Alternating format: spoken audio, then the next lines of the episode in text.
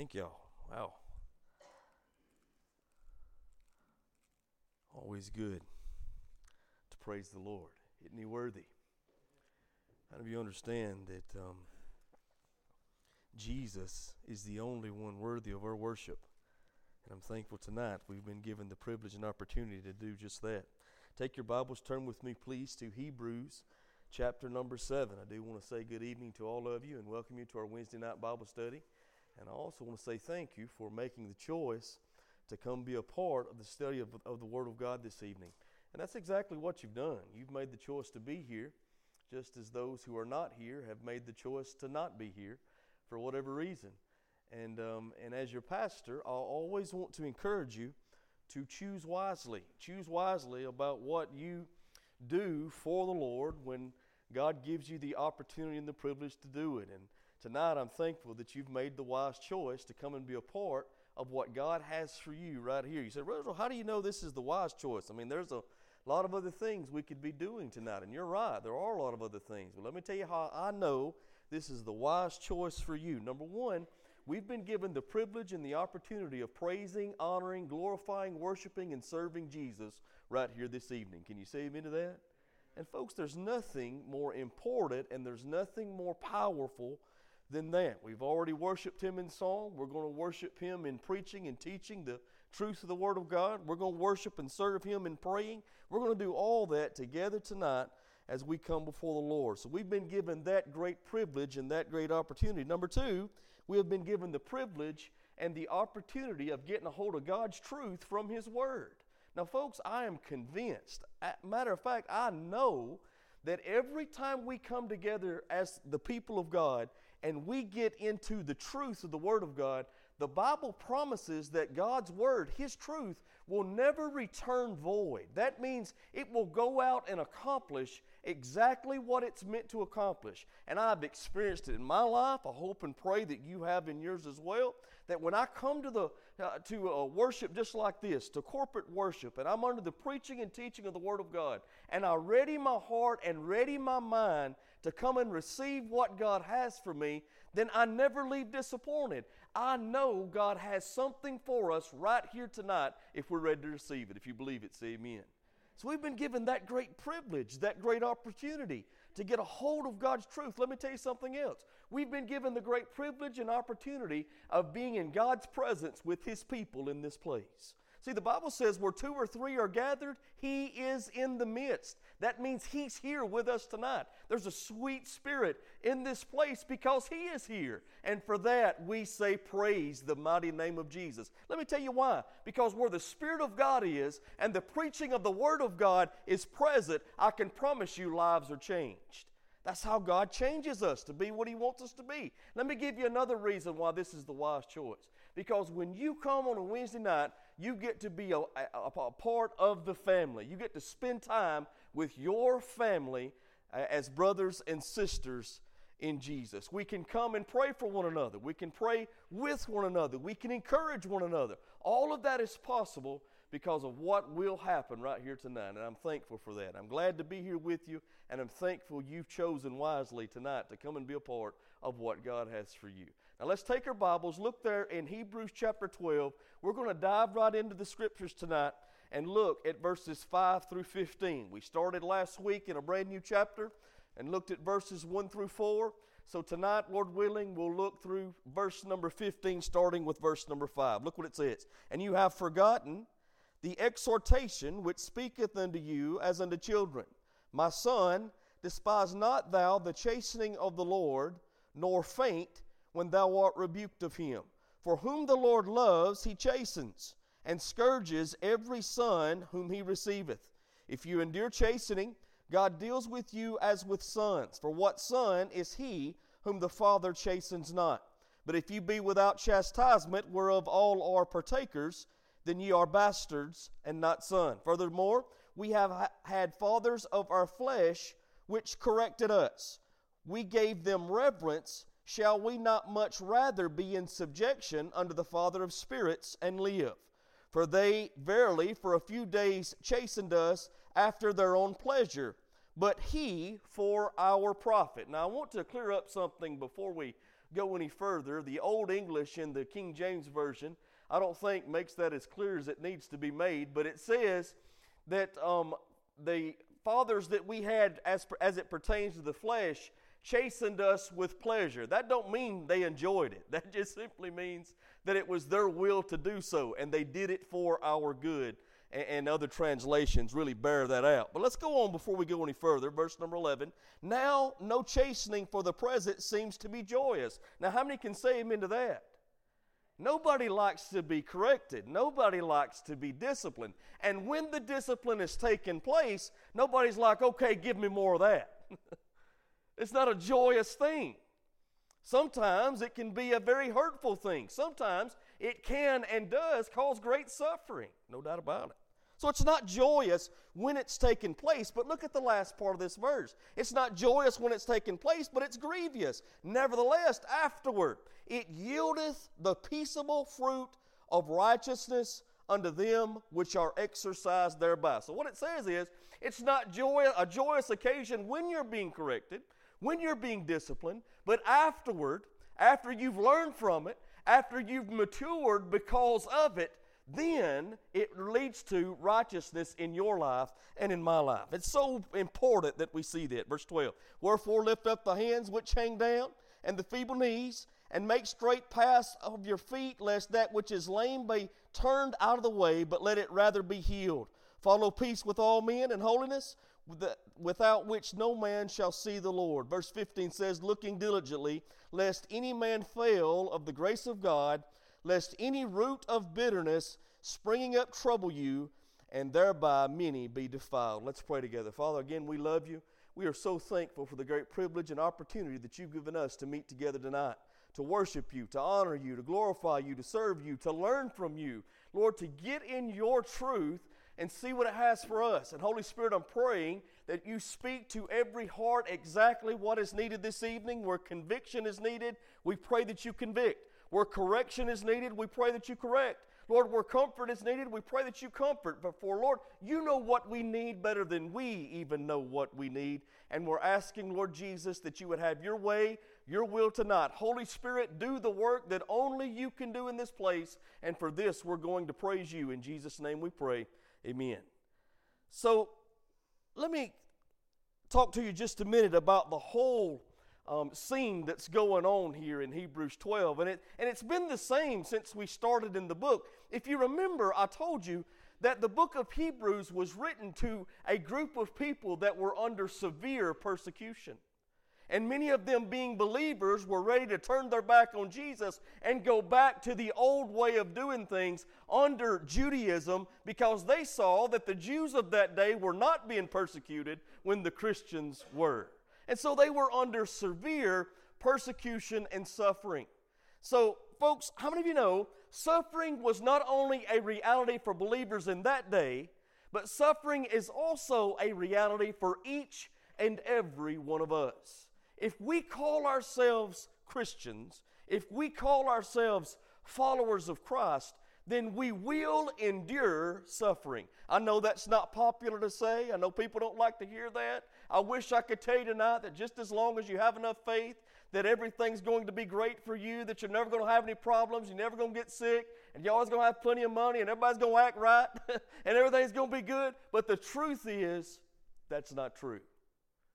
We will face suffering as believers for several different reasons. Why do Christians suffer? Well, number one, sometimes we suffer just because we live in a natural world. It's natural suffering. Now you say, Roger, what do you mean by that? We live in a natural world.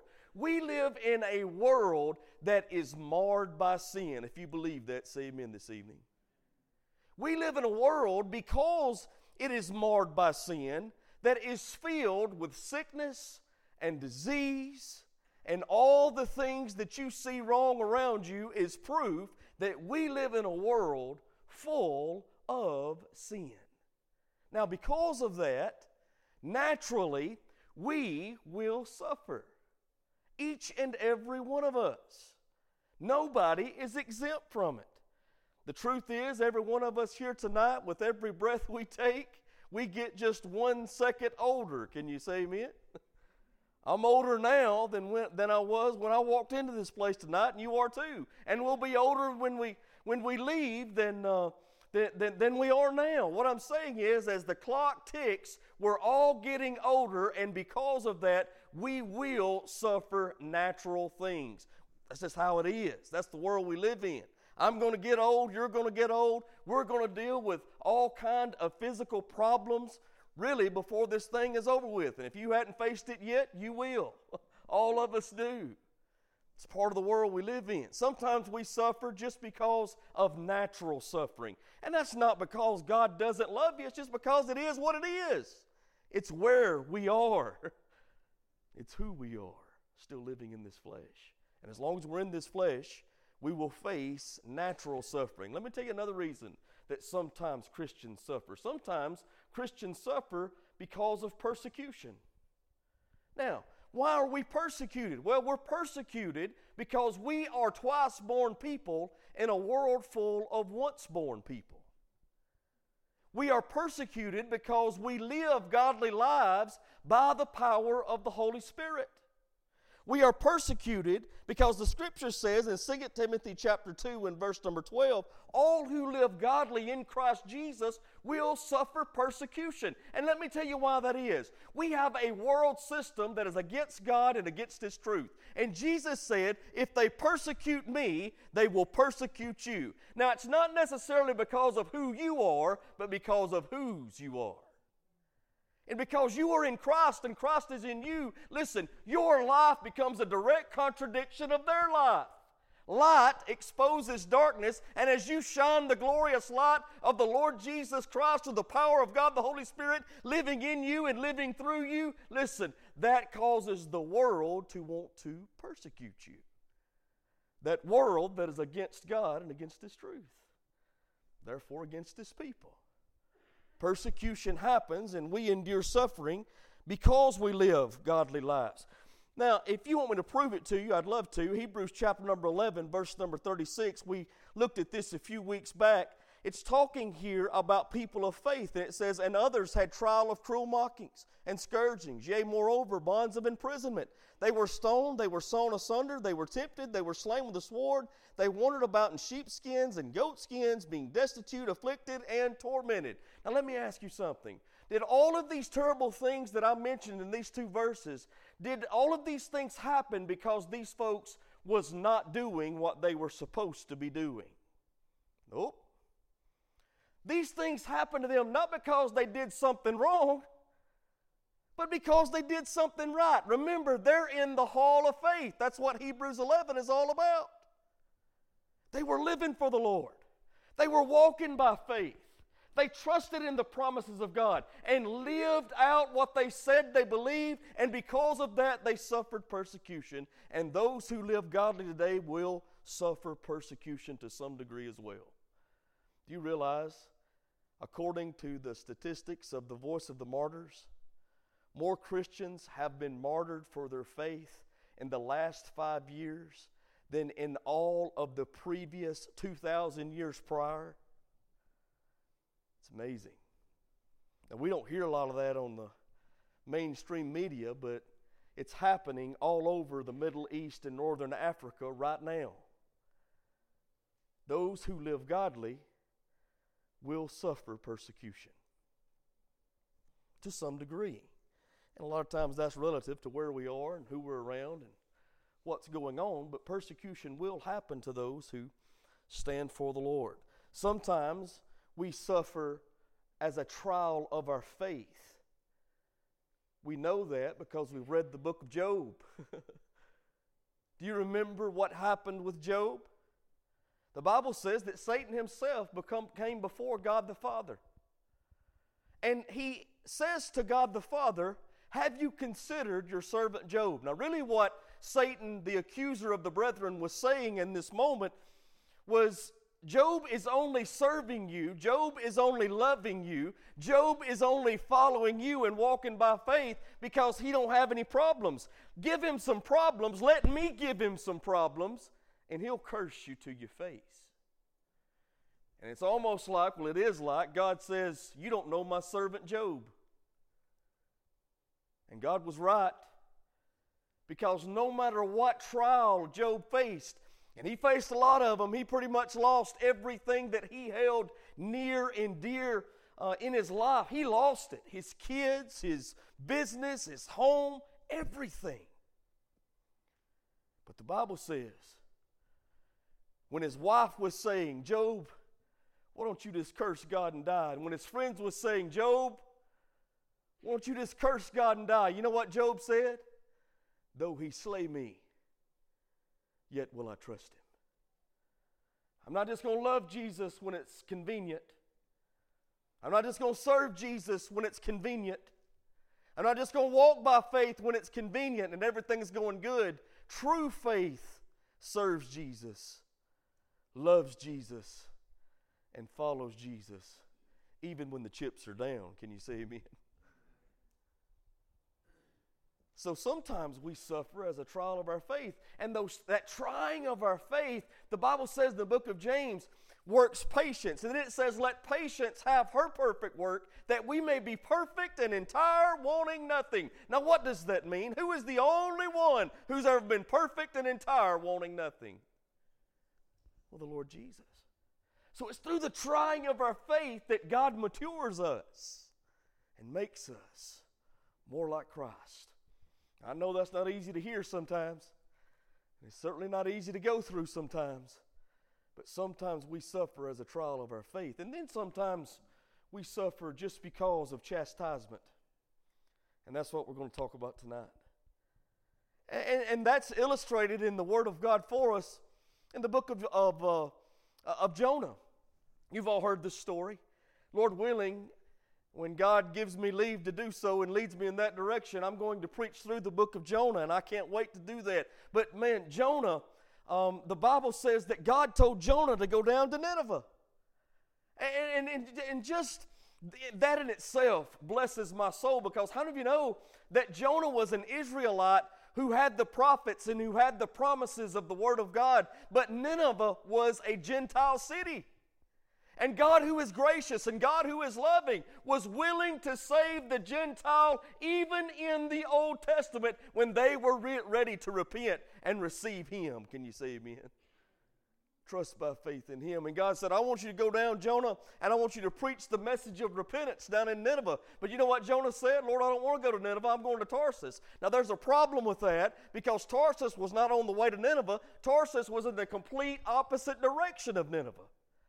It's almost like uh, Jonah was saying, well, it is like Jonah was saying, God, you've told me to go to Nineveh, but that's not what I want. I don't, I'm not going to do what you want. I'm going to do what I want. I'm going to Tarsus. I'm going in the complete opposite direction. And God said, Jonah, you're not going to do it because I've told you to go to Nineveh. And so the Bible says in Jonah chapter number one that God hurled a storm at Jonah.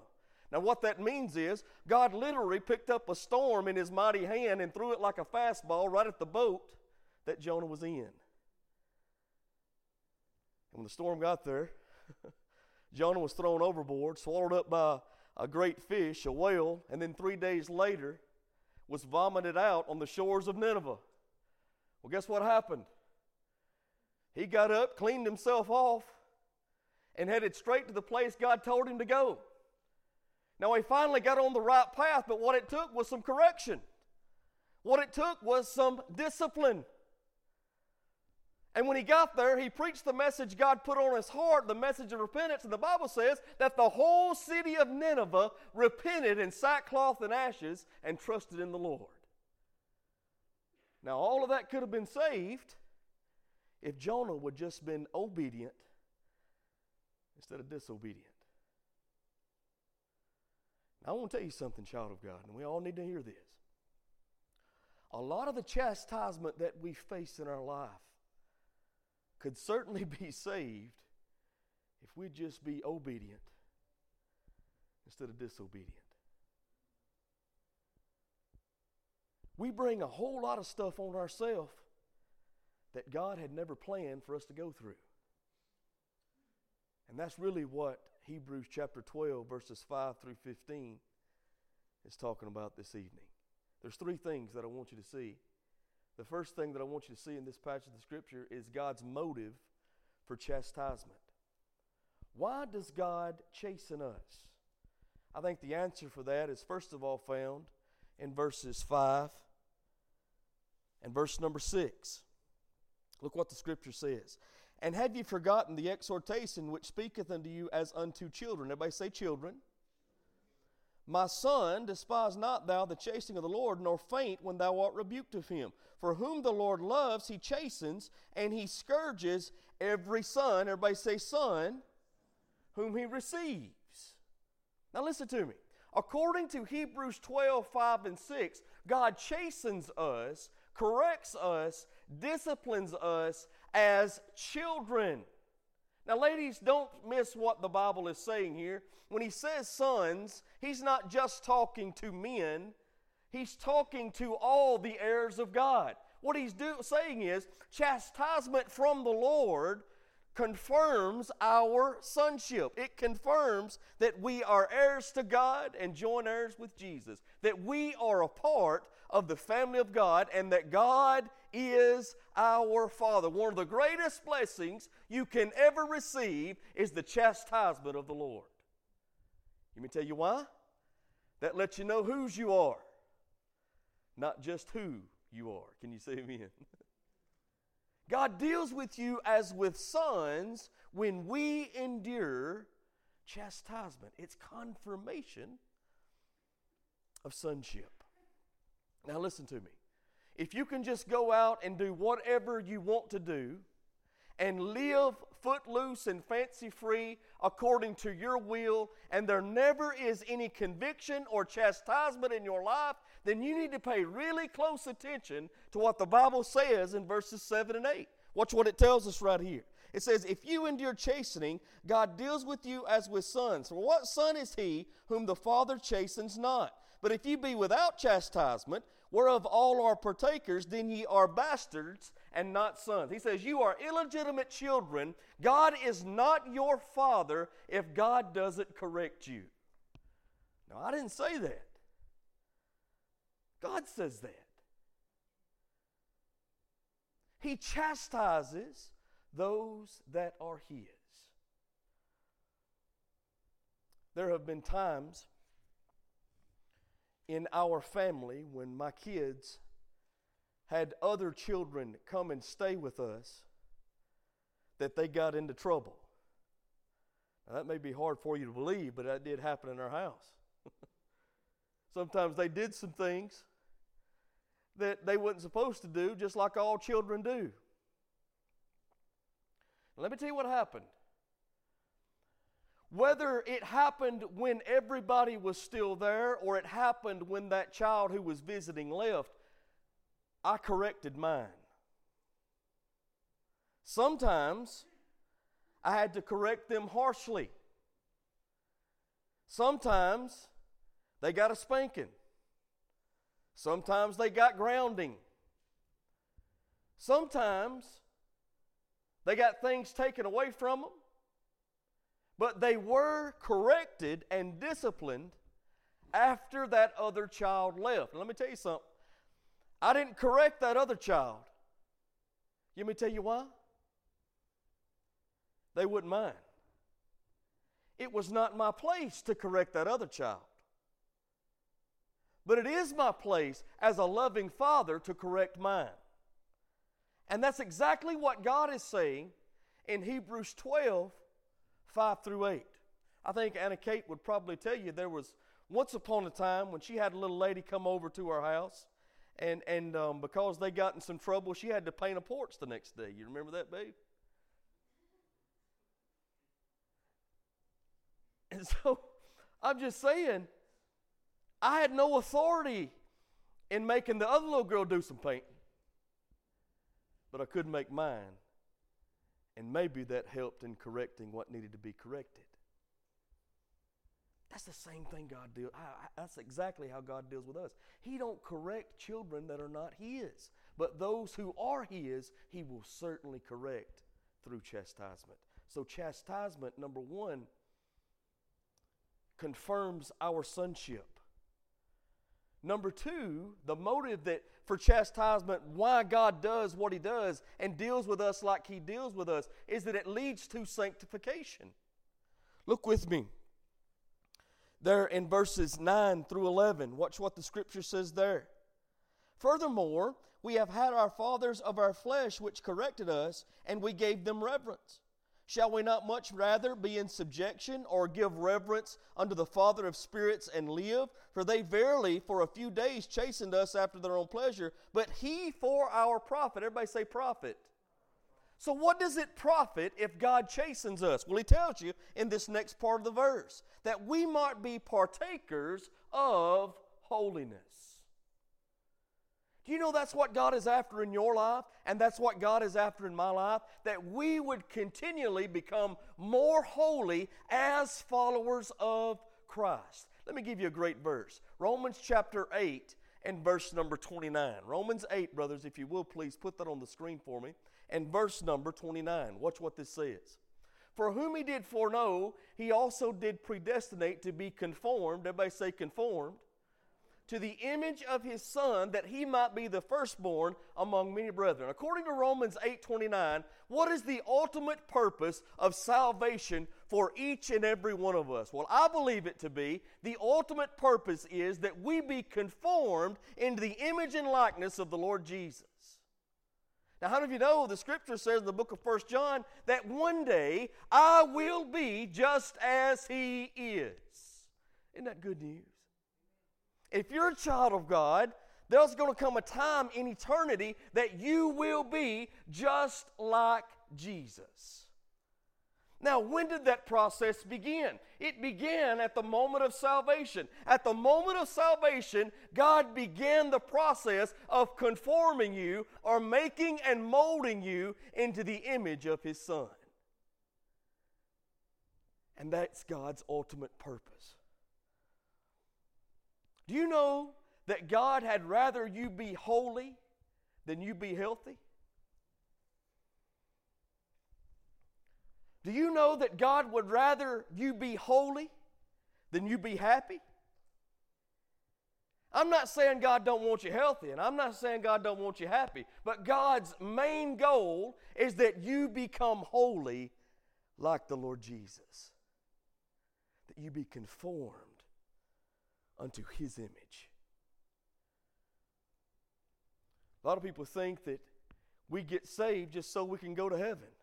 Now, how many y'all thankful tonight we've missed hell and gained heaven because of God's amazing grace?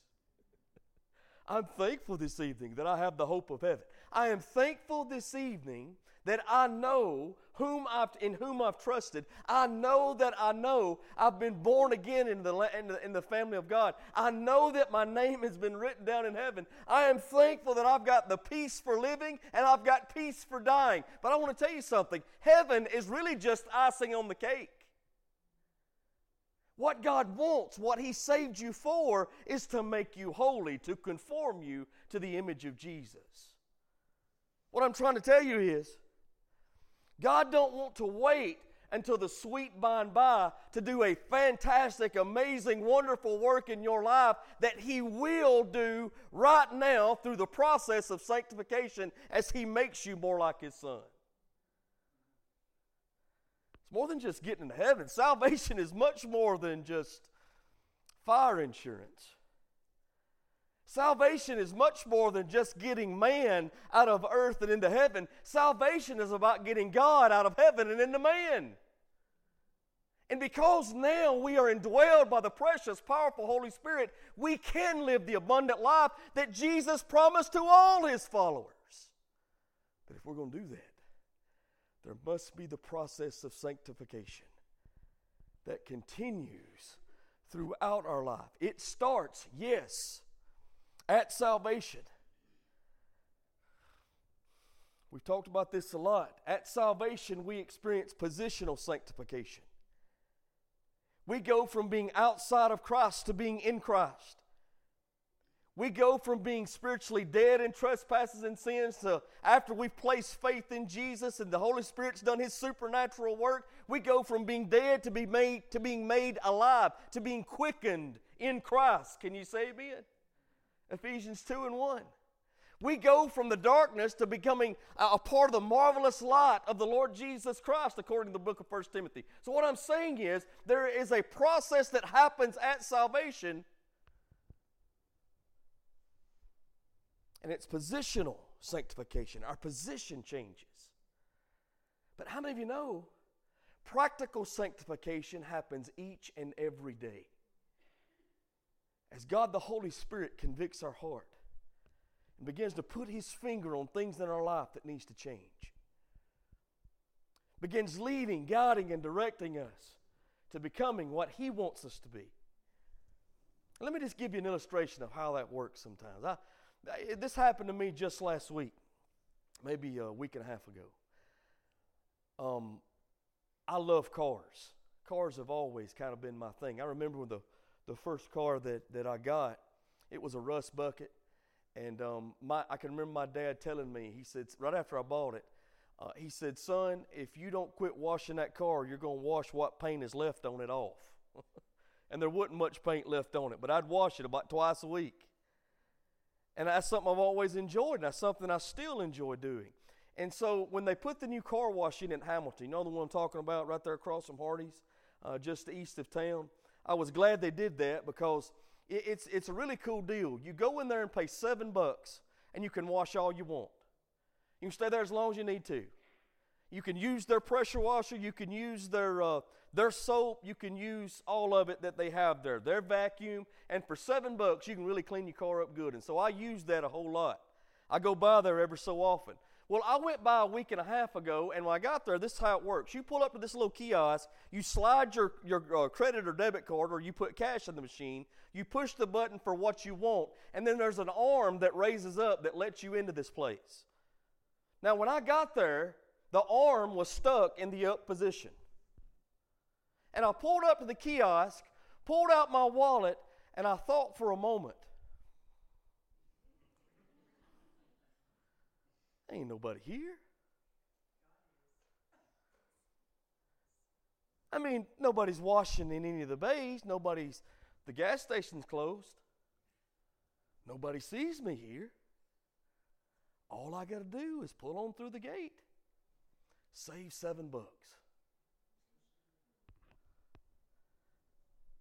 Now, I could have said, God has blessed me today with a free car wash.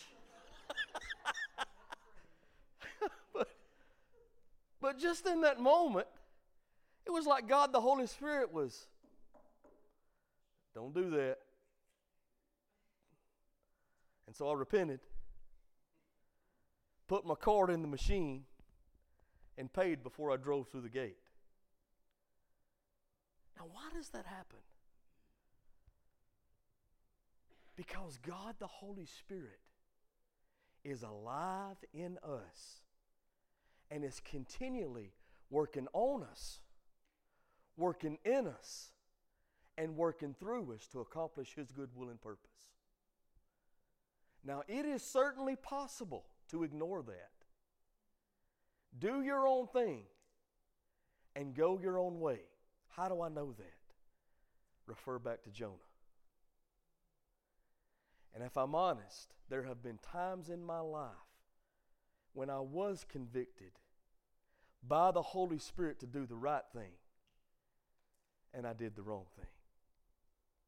Now, I know you've never done that. I mean, there have been times in my life when me and my wife, who I love very much, was having a very spirited discussion. We wouldn't fight. We don't fight. We have spirited discussions. And it was getting really spirited. And some things came to my mind that I knew it's going to be a good one. Because I know her like nobody else knows her, I know just what to say when I need to say it. And because she knows me, just like better than anybody else knows me. She knows just what to say when she needs to say it. You know what I'm talking about? And I thought of that. And again, don't do that. And I pushed the override button and went ahead and said what I was thinking. See, we all do those things too, don't we? That doesn't mean the Holy Spirit's not working. That just means We've got to choose to listen because we still have a choice. Can you say amen? You still have free will. But we also always have to remember listen, our sin and our disobedience always has consequences. And the law of sowing and reaping works for me just like it works for you. And what we sow, we will reap. I was in uh, Brother Ben Harris's Sunday school class a few weeks ago, and we were talking about Samson. Samson is listed in Hebrews 11 in the Hall of Faith. But if you go back and study the life of Samson in the book of Judges, you're going to find Samson was not that good of a guy. He did a lot of terrible things. You say, oh, well, Brother Israel, he still got in the hall of faith. But go back and read about what it cost him throughout his life. He missed out on God's best for him because he chose to walk in disobedience. All of us have a choice. We must, again, choose wisely. Amen? And when we don't, that's when chastisement comes into the picture. That's when God has to correct us, must correct us. Why? Because He loves us. Now, I know what some people think. I used to think this too that God is a cosmic killjoy, that He's a gray haired old grandpa sitting a million miles away on a throne somewhere, and He's just waiting with a big old stick to hit us over the head when we do something wrong, and He's always trying to kill our good time. That's how the world views God. Folks, God knows what's best for you because He is a loving Heavenly Father. And because He's a loving Heavenly Father, knows He know what's best, He wants what's best. And for His children, He wants to lead us into what's best. But we must be willing to follow. So, what I'm telling you is if you want God's blessing, do it God's way. You want God's blessing in your family? Do it God's way. You want God's blessing in your marriage? Do it God's way. You want God's blessing in your relationship? Do it God's way. You want God's blessing in everything in your life. It can, you can have it, child of God, but you must do it God's way. And when we don't, God still loves us so much. He said, I got to correct you here, son. You're heading in the wrong direction. See, correction leads to the right direction. Again, refer back to Jonah. And so sometimes God has to correct us. The motive for chastisement is confirmation of sonship. The motive for chastisement is it brings about sanctification. The moment, the, the motive for chastisement, it, listen, it, it cleanses sin. Look with me there in verse number 11. Now, no chastening for the present seemeth to be joyous, but grievous. Nevertheless, afterward it yieldeth the peaceful fruit of righteousness, unto which them uh, which are exercised, exercised thereby. And so what he's saying is, how many of you know the only thing that forgives sin is the precious blood of Jesus? That's the only thing that washes it clean. It's chastisement, the discipline and correction of the Lord that sometimes causes us to cry out for that cleansing. Amen? Now, how do I know that? I'm glad you asked. Not only have I experienced it in my own life, but go back and read Psalm 51. I'm not going to flip back over there tonight. We don't have time to do it. But Psalm 51 is a perfect representation of what chastisement looks like in the life of a believer. It's when God was chastening, correcting, disciplining David for his sin with Bathsheba. Go and read it this week. It'll be a great quiet time for you. It is through the chastisement of the Lord that our sin is cleansed. That's the motive for chastisement. Let me let, let's check out the manner of chastisement. How does God do it? How does God work in our lives? Look back up if you will, please, at verse number five to begin with. And you have forgotten the exhortation which speaking to you as unto children, my son, despise not thou the chastening of the Lord, nor faint when thou art rebuked of him. Everybody say rebuked. See, sometimes God can rebuke us and get our attention. Now, how does that rebuke happen? Well, I hope and pray that it happens sometimes in services just like this. Let me tell you what I know about preaching the Word of God. Every time I preach the Word of God, it hits me first. And so every time I prepare a message, every time I get in God's truth, every time I start preparing to come out here and speak to you, I've got to get on my face before the Lord and say, Lord, I've missed it in this area. I've missed it here and I've missed it there. And as I get a hold of God's truth, God the Holy Spirit starts putting his finger on those things in my life. So please never think that I come out here and just point fingers at you because that is not my intention. We're all in this together. Can you say amen? We're all growing together. And as I get a hold of this truth, God the Holy Spirit convicts me. And I hope as I give this truth by the power of the Holy Spirit that it convicts you. And it causes us all to be better followers of Christ. Sometimes, though, all it takes is that rebuke. And that's true for my kids.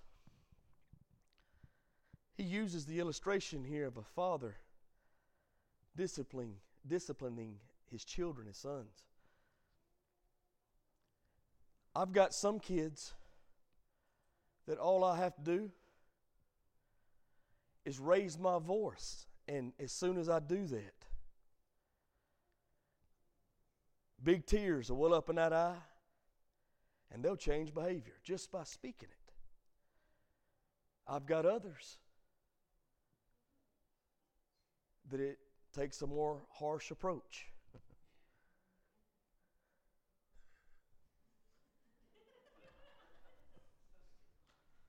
Amen? And the same is true with us in the Lord. Sometimes, sometimes, God can give a simple rebuke. And if our heart is soft and pliable and receptive, that rebuke can be enough. Sometimes it takes more, so let's go on. Then he goes on not only from rebuke, but he, then he says chastening. Look what he says there. Verse number six. For whom the Lord loves, he chasteneth and scourgeth every son that he receiveth. So, first of all, he uses rebuke. Secondly, he uses chastening. Now, if you're taking notes tonight, bound beside the word chastening, I want you to write the word restriction. How you know that's sometimes how we deal with our children? You know, um, when our children disobey, uh, we do things like, hey, you can't go to, to this party with your friends, or, or you can't borrow the car this weekend, or you can't go on a date, you're grounded. You can't, you can't use your phone. All of those things work depending on what age your child is. You know, sometimes that can help.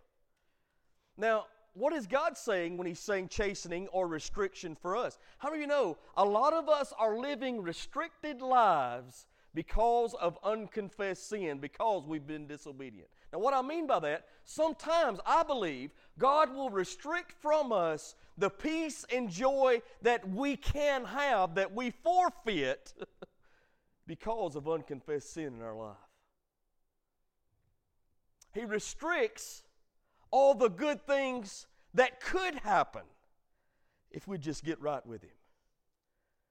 Sometimes I even believe God withholds prayers or answered prayer that we've prayed and they, they are left unanswered because of restriction, because of chastisement, so that He might get our attention. So there are times when God uses rebuke, there are times when God uses restriction, but let me say something else. There are times that God has used the rod. He has to, he has to scourge us. Look at verse number 6. For whom the Lord loves, he chastens and scourges. That means he whoops your britches. He uses the rod of correction. And that can be very harsh, extremely harsh. If you don't believe me, ask Moses. You remember what happened with Moses? Moses sinned a great spiritual sin because really what he did when he struck the rock for the water to come out was try to take God's credit, try to steal God's glory. and the Bible says that rock was a picture in the Old Testament of the coming Christ.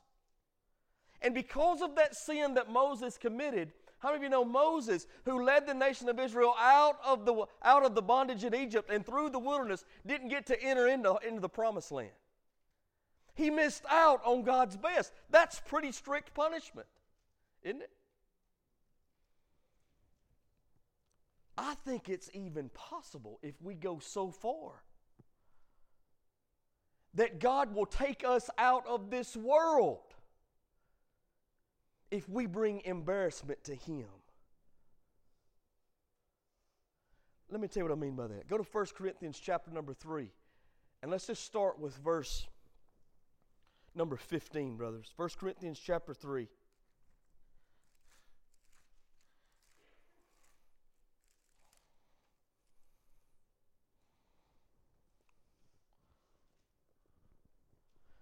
Verse 16. Go to verse 16.